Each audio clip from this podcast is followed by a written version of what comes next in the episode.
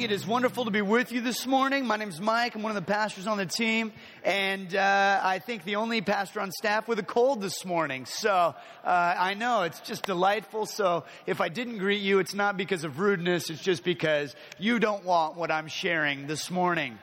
Hey, you might want to grab your notes out of your handout. We're continuing a series. It's called Pagan Love, and we're walking through Titus, the book of Titus in the Bible. We're walking straight through it, and the premise of the book, the premise of this series is really simple. It's that God loves everyone. And so if you're here, you're just checking this whole Christianity thing out, you might consider yourself far from God. You're not a Jesus follower. You just need to know God loves you. Right? The word pagan just means outsider. I mean, outside of the Christian faith. And you need to know that God loves pagans.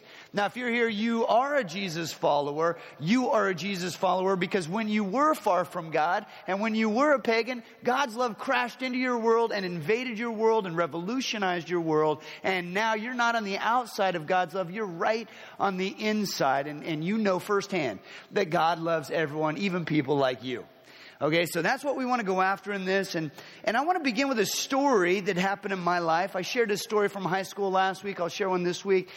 When I was a sophomore in high school, I played football. All the way through high school, played football, and I was playing for the team, just the sophomore team. And when playoffs started, at the end of the football season, the varsity team went to playoffs, and they invited the sophomores to come up and be part of the varsity team. Well, I was thrilled, right? I'm just this little sophomore. I barely know the plays that the coach is calling, but I'm so excited. I'm standing on the sideline. My uniform is spotless, right? There's no mud. There's no dirt on it. And I just wanted to get some kind of scuff mark on my uniform to pretend like, oh, see, he's important. He was able to play in the game. Well, we're there in the playoff game. I'm there on the sideline. I got my helmet. I'm ready. I'm kind of standing near the coach. There's no chance he's going to call me, right? No chance he's going to call my name. I'm on the outside. But I'm there. I'm ready to go. And at the very end of the game, our team is ahead by 20-plus points. The very last play of the game, the coach calls my name. And I am so thrilled. I pop my helmet on. I run in. I don't know what play he calls. I don't know what's going on. All I know, the ball gets snapped. I'm running around like crazy. I'm confused. I see a guy. I jump on him. I'm in on the tackle. I mean, it was like the greatest day of my life because I had a scuff mark on my knee. And I was in the game. And in fact, if you'll indulge me, I think we have a video clip of that scene. So please just enjoy this video. Right. You know, my story was true as well. We showed that clip because it really does show how it feels for somebody who's on the outside to be graced and to be brought right into the middle. And that's what the gospel's all about. That's what the good news is all about. It's that nobody is too far gone. Nobody's too far on the outside, but that they can be brought right into the very center of God's love through Jesus Christ and His grace. And so that's what we want to talk about today. Again, if you're following along on your notes, you need to be recognize that the very first thing Paul talks about in Titus 2 is that grace works itself out in living. It works itself out in our lives. In other words, you can see it in action. He says in Titus 2, verse 1, "As for you, Titus, promote the kind of living that reflects wholesome teaching." So Paul's writing this to a young pastor named Titus. Titus was a pagan. Now he's a follower of Jesus. And Paul says, you promote the kind of living, Titus, that reflects wholesome teaching. In other words, our conduct reveals our character. How we live reflects the teaching that we internalize, the message that we believe. And so Paul continues. He says, Titus, teach the older men to exercise self-control, to be worthy of respect, to live wisely. They must have a sound faith and be filled with love and patience. Similarly, teach the older women to live in a way that honors God. They must not slander others or be heavy drinkers. Instead, they should teach others what is good. So here Paul goes after the training of Titus, and he says, Titus, when you're dealing with the senior citizens in your congregations, teach them not to judge, not to condemn, not to mumble, get off my lawn all the time, right? Teach them, rather, to be sober-minded, self-controlled, that they would enjoy respect as they live respectably, that they would have sound faith, and over all these things, be filled with love and patience. When we go through the truths that we affirm here at Overlake Christian Church in our membership class, one of the things we talk about is the idea of the trajectory that you're on. What is the trajectory that you're on? And we just talk very simply about, is the trajectory you're on one that is filling you with more graciousness and more kindness and more patience and more love? Is it growing your character? Are you becoming more generous as you live? Or are you just getting older and meaner, right? Because some people are on that trajectory, and the trajectory that you're on is very, very important. We know that where we're aiming for now, it's only going to increase as the years pass. And so it's important for us to be on a good trajectory. Recently, I was in the home of one of our Overlake families, and I was there. I met the parents of this particular Overlaker. And the gentleman I met was 85 years old. He was a retired missionary and pastor. He'd been serving Jesus for decades and decades, and he was just so filled with joy and vitality. He had been to Overlake before, and so he knew of this church, and he knew what God was doing here. He said, oh, God is doing such a good thing at Overlake. And I said, you know, I believe that's true. And then this beautiful elderly woman came in, and she was using a walker, and he stood up as she entered the room, and he said, Pastor Mike, I want to introduce you to my wife. This lovely lady has been my bride for over 60 years. And I said to the, I said to his wife, I said, well then, you must be quite a saint. Now check this out. This is what she said. She had a twinkle in her eye. She said this, you know, Mike, I am a saint. And so is he. And she affirmed him, and they had so much love for Jesus and for the Word of God, which tells us about Jesus, and for one another. They had more passion in their marriage than most 30-year-old couples that I know. And I just remember thinking, oh, I want to learn from you. I want to be on that kind of a trajectory. As I went to leave just a little bit later, they walked me to the door, and I shook his hand goodbye, and he held on to it, and he began to pray for me, and he began to pray for you and the work that God was doing at Overlake. And honestly, it blessed me so much. I just was thinking to myself, can I live in your house? I want to learn from you. I want to be on that kind of a pathway. On Wednesday, I was talking to Dale Snyder. He's one of the guys. He serves with a ministry here to our seniors, and he is 83 years old this year. He was telling me later this month he's taken his 13th trip to Cambodia to do a training mission in Cambodia. And I said, oh, that is amazing, Dale. You're 83 years old, taking your 13th trip. I said, when did you start taking these trips? How old were you when you started taking these trips to Cambodia? He said, I was 74 when I took my first trip to Cambodia. Yeah, that's exciting. Friends, that's the kind of a trajectory that we need to be on. That's the kind of stability and solidity in the faith that we need to go after as we grow in our faith. Senior citizens are not just to be seniors only in age, but they're to have seniority in love, in kindness, and in goodness as well. Kay Carruthers, just a dear saint here at Overlake. In her golden years, she is investing as like a mentor mom in our Mothers of Preschool program. And it's just so cool to see how she's loving on these younger ladies and caring for them and just walking with them as they go through the chaos that is their life as well. Friends, that's what God's doing at Overlake. And if you're here and you're in that age bracket, I just want to say I affirm you and I love you and I honor you and respect you. And you are living the life that God wants you to live. You are providing wisdom. You're providing mentorship and an example for us as we follow in your footsteps in the faith. So thank you for that. Paul continues. He says in Titus 2, verse 4 and 5, these older women must train the younger women to love their husbands and their children, to live wisely and be pure, to work in their homes, to do good, and to be submissive to their husbands. Then they will not bring shame on the word of God.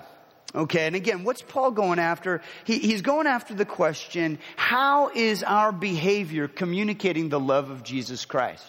And so in all these different scenarios, he's trying to answer that question. So young women, the call for you is that you're to love your husbands and your kids. Is that a priority in your life? Is that always going to be a priority for women of faith?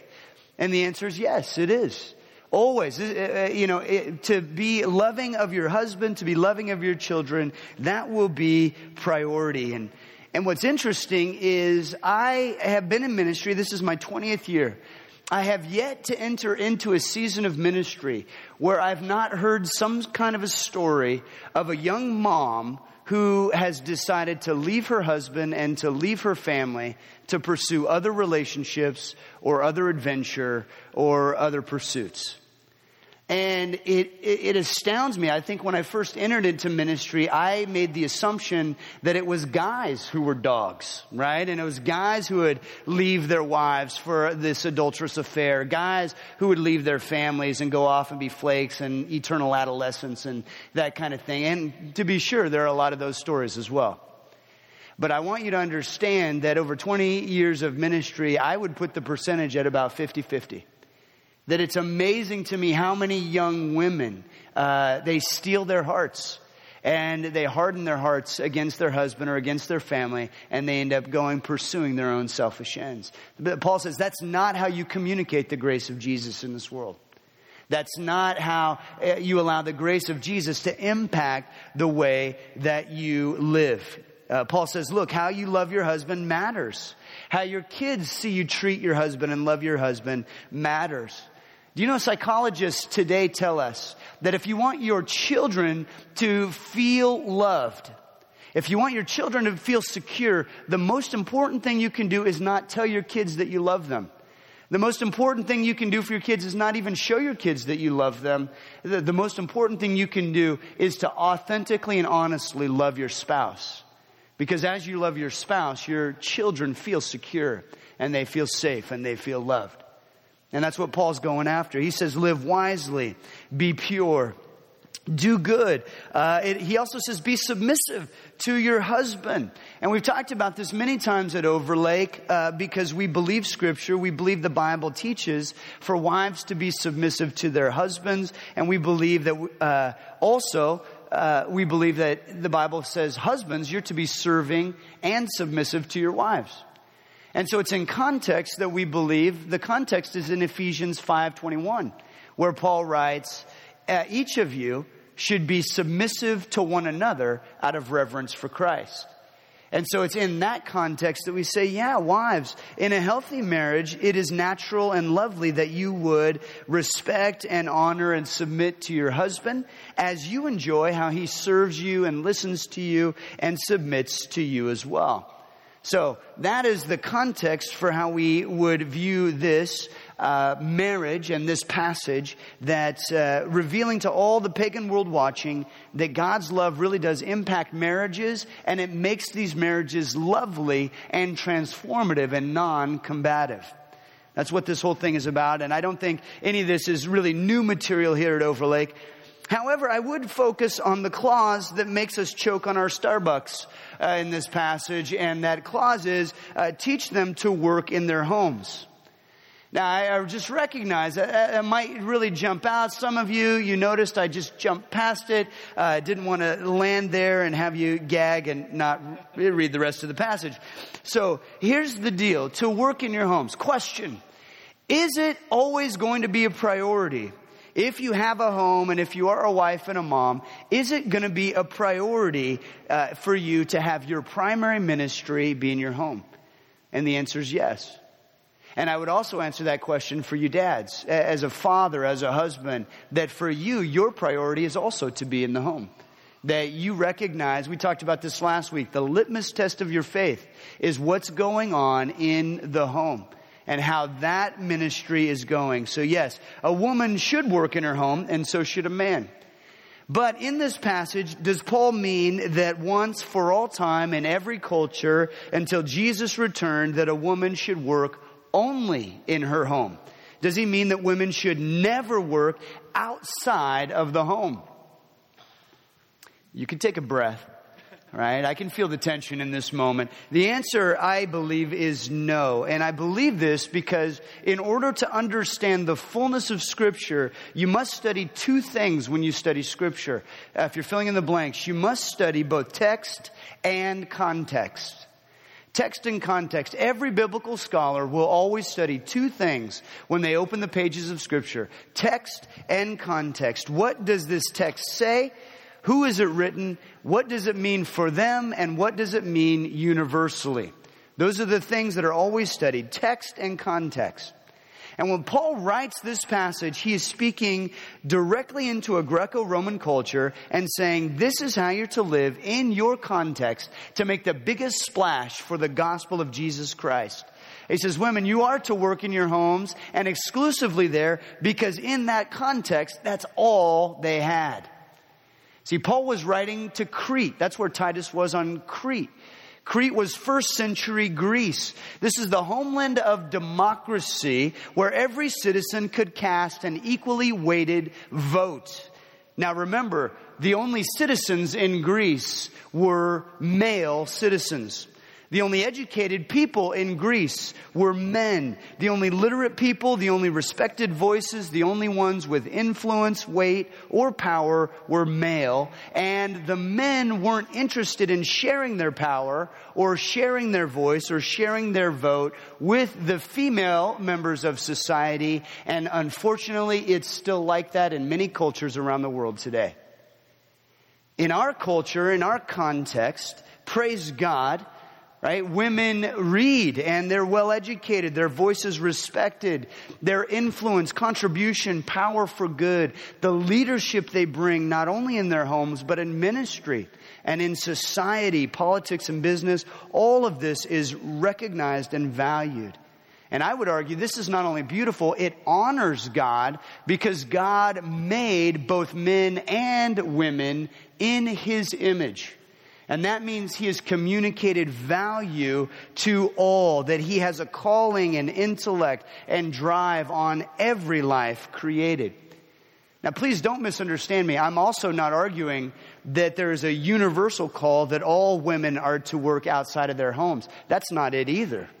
Right? Because there's this incredibly high and holy calling. And if you are called by God to be mommy and to be a homemaker and that is where you come alive, then please understand that I would honor you and say that's an incredibly difficult and honorable call on you.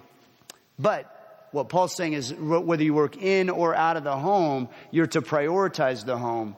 You're to make that your first and foremost priority, just as the man, just as the husband. And working together in submission is how all this flourishes. I'll give you a specific example. I've got a good friend who is a graphic designer and a really good graphic designer. He's a cartoonist as well. And did very, very well for himself. And he fell in love with a woman who was like this super brainiac molecular biologist. In fact, I don't even totally understand it because somehow the word nuclear comes into her title. But I have no idea if that's... How can you be a nuclear biologist? I don't know. So I'm just going to go, she's a molecular biologist. Now, she makes about 4 times the amount he does. And her brain is about 2.5 times as large. Right? And so they fell in love, and they both love Jesus, and they're walking this road of marriage, newly married, trying to figure out how they're going to work things. And he starts to discover he loves to cook, and he loves to be at home, and he wants to office out of his home, and all this stuff's going on, and she feels alive when she's in her workplace pursuing that path. So they prayed about it. They really felt like, you know what, if God gives us kids, then the guy says, you know, I'll be the stay-at-home dad, the primary parent at home. I'll work out of the house, and I'll set you free to follow after what you feel God's called you to in terms of your career. And they have two kids now, and they're both flourishing, and it's just this beautiful picture. But again, all of this is under the context of mutual submission in the home. And they're both making their home the number one priority in their life. Now, I say all this. I know that when you read the New Testament, you see the Apostle Paul, and you recognize he does more for women than any other writer of his day. That he honors women, and that he respects women, and he calls men to love women and to serve women and to care for women in a way nobody else was doing in his day when he was writing. So he went further than anybody else of his day in terms of respecting everybody, no matter what their gender. But still, even Paul, I don't think, could have imagined a female being a molecular biologist or a nuclear biologist, whatever that is, okay? He couldn't have pictured it. That wasn't his context. So what we do is we take his words, we see the context that he's writing in, and then we see, God, what is it that you have for us in our context today? What is interesting is if you want a biblical example of what women working looks like, read Proverbs 31. Because it's very, very interesting that a Proverbs 31 woman not only makes her home her priority, but she also has a successful real estate business going, and she has a cottage clothing industry going out of her house. So it's just this incredible picture of what industry in the home looks like. Okay. Remember that Paul was a man with a singular focus. And I say this because in the next passage we're going to read, Paul had a singular focus. His focus was, how do you bring the gospel alive into this first century context? And so I'm going to read this passage of Scripture. And again, it's going to sound strange to us. Titus 2, 9 and 10. He says, slaves must always obey their masters and do their best to please them. They must not talk back or steal, but must show themselves to be entirely trustworthy and good. Then they will make the teaching about God our Savior attractive in every way. Now that last line is what Paul's going after. Making the good news of Jesus attractive. That's the goal. And certainly if you read these words and you find yourself in a place where you're working a minimum wage job, or you're in a career which isn't your first choice, or maybe you're working a job which it isn't the fullness of your education or your skill set, then you need to hear what Paul's saying, because he's speaking to you in that employment context. These verses make perfect sense there. In other words, how do you bring the message that transforms your work environment, even if it's not ideal for you? How do you bring that message? And the answer is, well, you become the world's best employee. You show up early, you leave late, you go above and beyond, you don't steal their resources, you don't steal their time by slacking off. I mean, isn't that right? Isn't that the best way to get your boss to notice that there's something different about your character? Isn't that the best way, incidentally, to get you promoted into a place where you become more alive and you use more of your skill set and more of your drive, your calling, and your ambition? See, yeah, those are the ways in which you make the biggest difference, is by listening and obeying and working hard for your boss. And so that's what Paul was going after, not only in this passage regarding slavery, but in the other passages where he talks about slavery as well. Think about context for a moment. In this ancient civilization and all of the civilizations, slavery was an integral part of their political and economic system. It was much different than we would conceive of it today. The context was different. And when I say context, I hope you understand what I mean. Context is simply the world that surrounds somebody. So the context for a fish is water. And then the philosophical question that comes up, does a fish know that it's wet? right? If that's all of the context that it has, does a fish even know that it's wet? And so in this context, Paul's writing in the first century world, slavery was simply a part of every culture and every civilization. And in that context, that was the water that everyone swam in and nobody realized that they were wet. Paul's primary motive is, how do you bring the gospel of Jesus Christ into that context? And so what we would say is, in our context, we view these words, we put them into the employment context, and they work perfectly there. But I would say that the context of slavery has morphed just a bit for us today. And so we read of slaves in Thailand and Africa and even human trafficking here in America. And we respond with a bit more vehemence, right? This is not okay. We will not stand back and accept this reality. Right? You read a story, or you hear one of our missionaries come back from Thailand, and they tell a story of an 11-year-old girl being forced to work in a brothel. And you say, no, I don't want her to please her master by servicing more Johns. That's inconceivable. And if by my voice or my serving or my prayer or my giving, I can end her slavery, that's what I will work for. That's what I will pursue. And Overlake Christian Church, we have as a part of our vision the goal of setting 1,000 slaves free. And we're working diligently toward that end. But I simply want to say all this because you need to understand, Paul would join us in this same mission. If you read through the book of Philemon, Paul pleads with a slave owner to set his slave Onesimus free so that he might join Paul and serve in ministry with him. If you read through the Gospels, you see Jesus Christ inaugurates his ministry by saying that he has been called to set the captives free. And if you read through the Old Testament, you'll see that God the Father joins Israel in a slave redemptive process where he takes Israel from Egypt through the leader named Moses, where Moses declares to Pharaoh, "Let my people go." So you understand that this is a part of God's purposing, God's fulfillment of freedom, not only in a societal context, but in a spiritual context as well. So, what I want to say is that Paul is such an interesting study, but where he really lands is in the place of everyone being treated with equal value because of the gospel of Jesus Christ. And so Paul is the one, again, I said he goes further than anybody in his day ever went. Read this verse with me. It's in Galatians 3:28. Paul writes, "There's neither Jew nor Greek, there's neither slave nor free, there's neither male nor female, for you are all one in Christ Jesus." See, that's the bottom line for Paul. That's where we want to go after as well, that in Christ we are all one. That there is no person, no individual, no group of people is to be treated less. No one is to be minimalized or marginalized.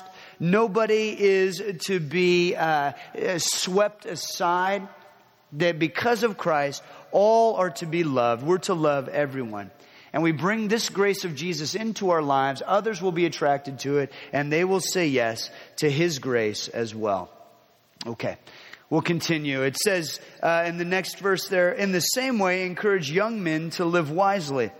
And you yourself must be an example to them by doing good works of every kind. Let everything you do reflect the integrity and seriousness of your teaching. Teach the truth so that your teaching can't be criticized. Then those who oppose us will be ashamed and have nothing bad to say about us." All right, let's unpack that for a moment. Men, live wisely. And he says a lot about this in chapter 1 as well. We unpacked it last week. But we are to live and we are to teach. We're to let our messaging be consistent with our character. And what Titus is charged by Paul, he's charged to be an example in the way that he lives. That by his life, he will give the foundation for the message, the words that he says. Some people have gone so far as to say your loudest message that you ever preach is the way in which you live. That's what Paul's saying to Titus. And the challenge is that you're to live in such a way, you're to teach in such a way that it cannot be criticized. Now, I underlined that verse in my Bible. Teach in such a way that you can't be criticized. Because I have not figured out how to do that just yet. I actually read it and I thought kind of objectively, was Paul criticized in his teaching? Of course he was. Now, how about Jesus? Jesus was the greatest teacher ever to walk this planet. Like, bar none, Jesus was the best. Was Jesus criticized in his teaching? Of course he was. So then I started thinking, well, so what does it mean then that your teaching can't be criticized? What? Because there's always going to be somebody who'll take a pot shot. What is Paul going after? And my thought is this, that Paul is saying, make sure that the people who need to hear this message of God's grace the most, that they can't criticize you. They can't criticize the way you live. They can't criticize the way you teach. That you don't come across hateful, you don't come across hurtful or harmful, but the way you live, you're authentic, you're transparent, you're humble, and you give a winsome message of the grace and the love that's available in God. Nothing to be criticized in that. If you're going to be criticized, right, let the criticism come from the Pharisees. They're the ones who criticize Jesus or Paul. Let them come from the self-righteous, the legalistic, the religious folks, the ones who have a special in with God. Let them be the critical ones. But you, right, you share that God loves everyone. And the folks who are curious and humble, they will find your message intriguing and winsome and gracious because God does, in fact, love everybody. If you're filling in the blanks, the next one's very simple. The challenge is that we're to live and to teach loudly.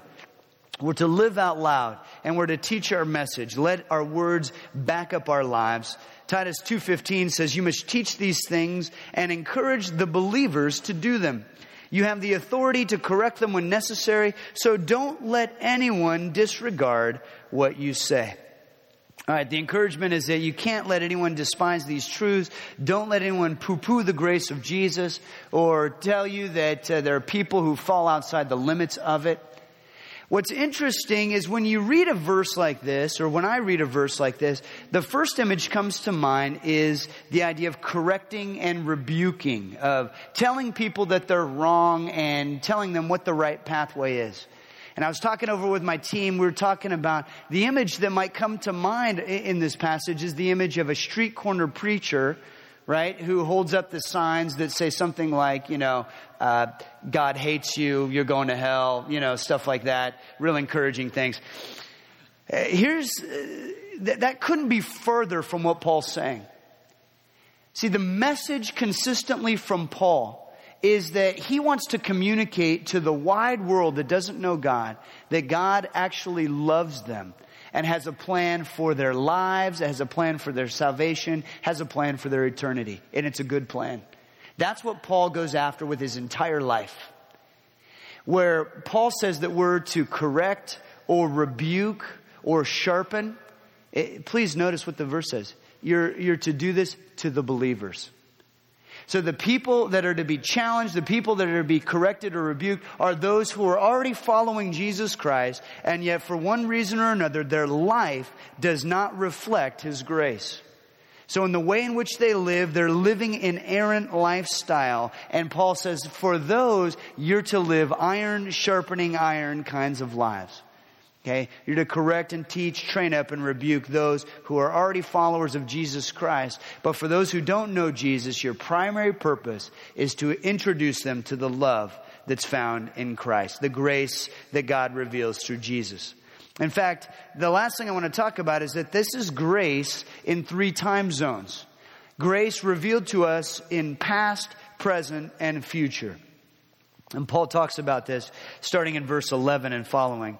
He says, "For the grace of God has been revealed, bringing salvation to all people."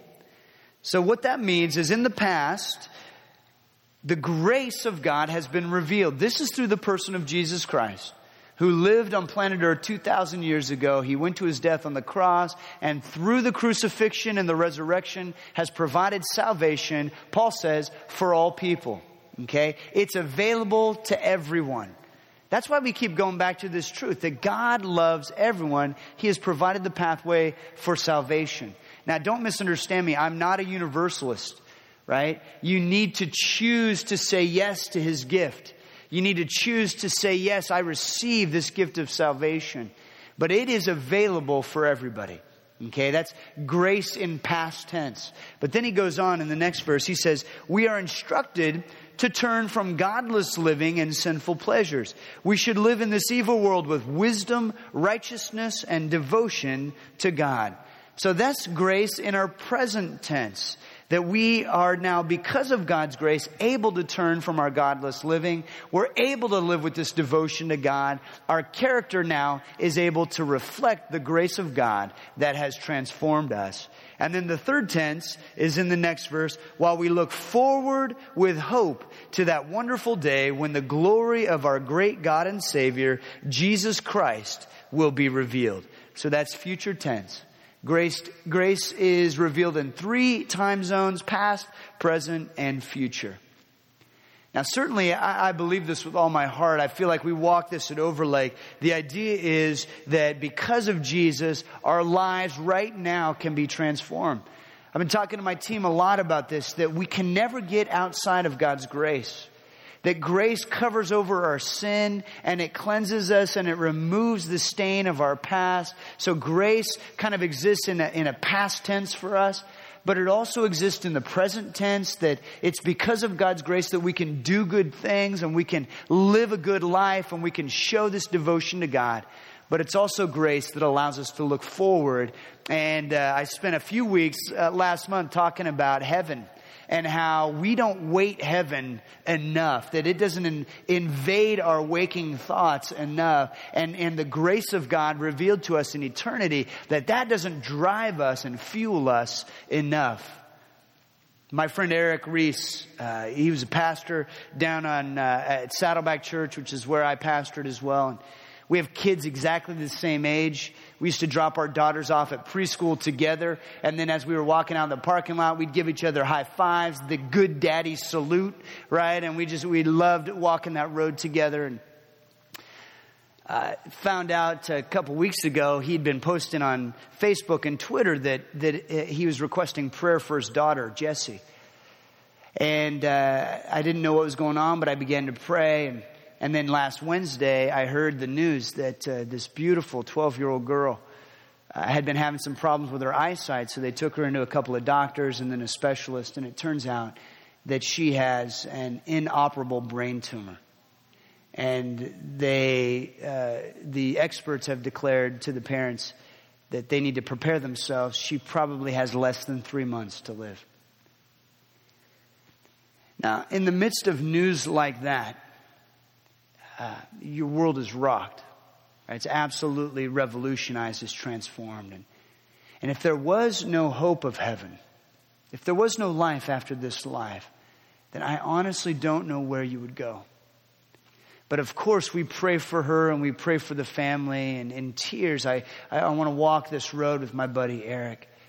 And we trust that even in the here and now, God can meet them and love them and carry them and care for them. We even believe that there's healing available in the here and now. But if healing is not what God chooses to reveal in Jesse's life, then you need to understand there is this incredible hope of heaven. That the recognition that one day God will conclude history.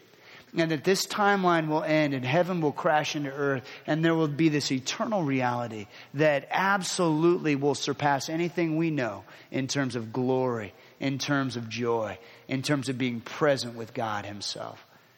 And you ask the question, and the pagan world asks the question, is God's love even available in the middle of the death of a child?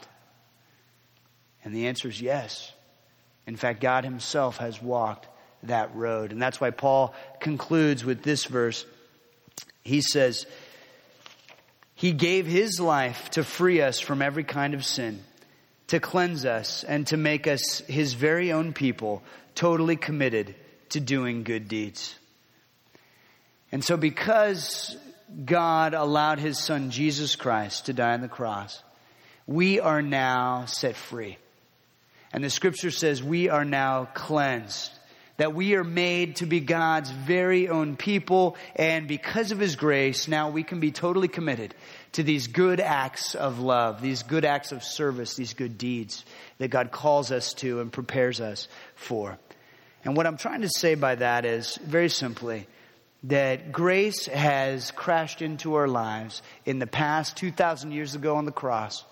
That grace impacts our life today in the here and now, transforming our character, letting us shine and live with joy and service. But grace will invade our lives in a much more complete way on that day when heaven crashes into earth. And we should live in light of that reality and let his grace invade us and fuel us today. In order to illustrate that, I simply want to close our time by telling you a story from World War II. And it's a true story. It was related to Ray Bakke. Ray Bakke tells this story. And it's a story of this prisoners of war camp the Germans were running. And it was several miles behind the German enemy lines. And there were these two camps sort of joined together by one chain link fence that no prisoner was allowed to approach.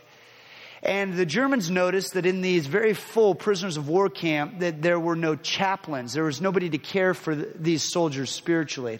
And so they put a word out, a message out to the Allies. Are there any chaplains that would be willing to come and live in these prisons, basically, and minister to these soldiers? And the camp, it was half American soldiers and half British soldiers.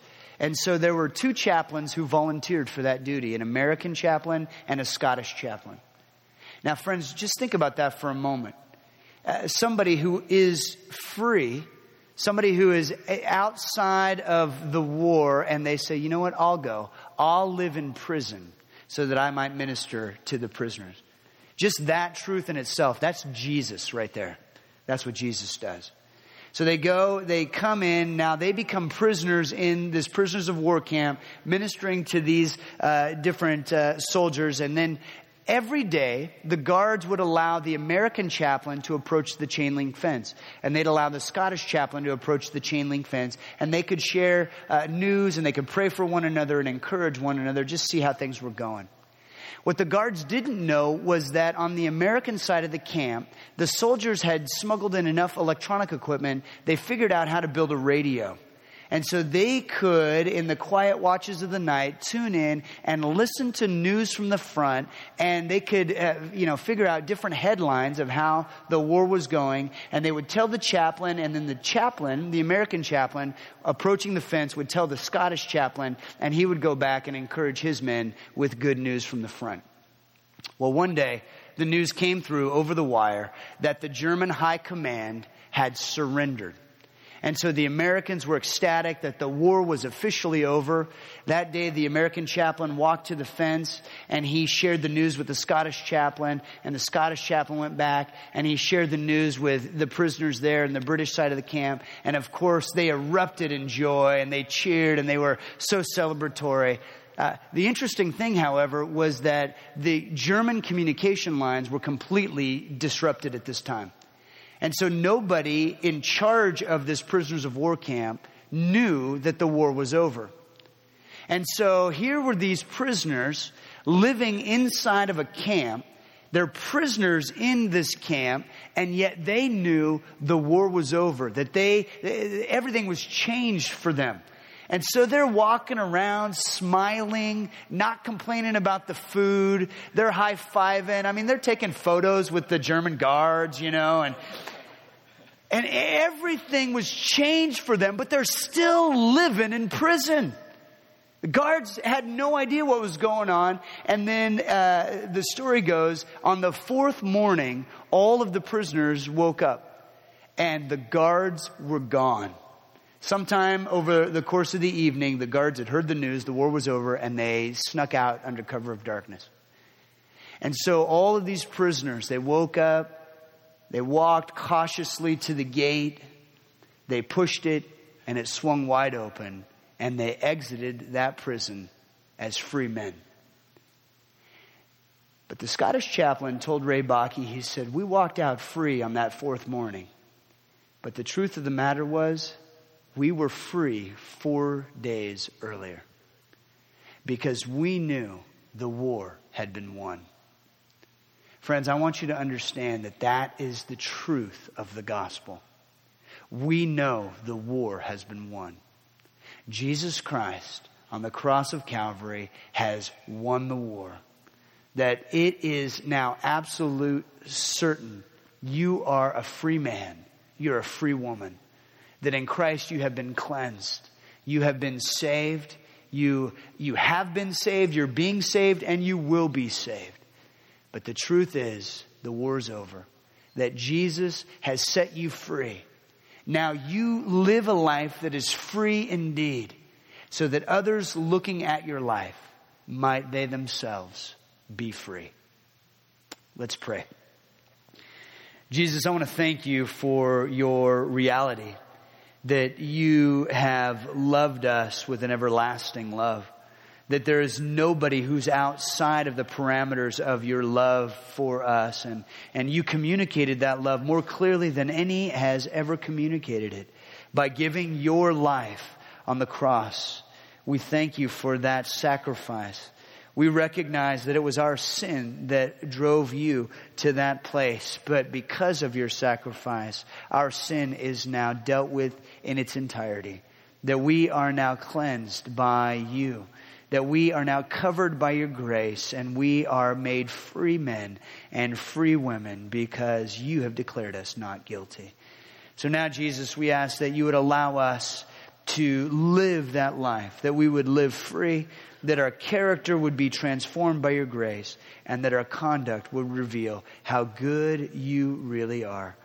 We pray all of this so that those who do not know of your love, those who only know of the church's condemnation and judgment, we pray that you would allow us to live lives that are so attractive to the gospel, that they're so winsome and loving and caring and thoughtful, that others would come to find faith in you because of how we live.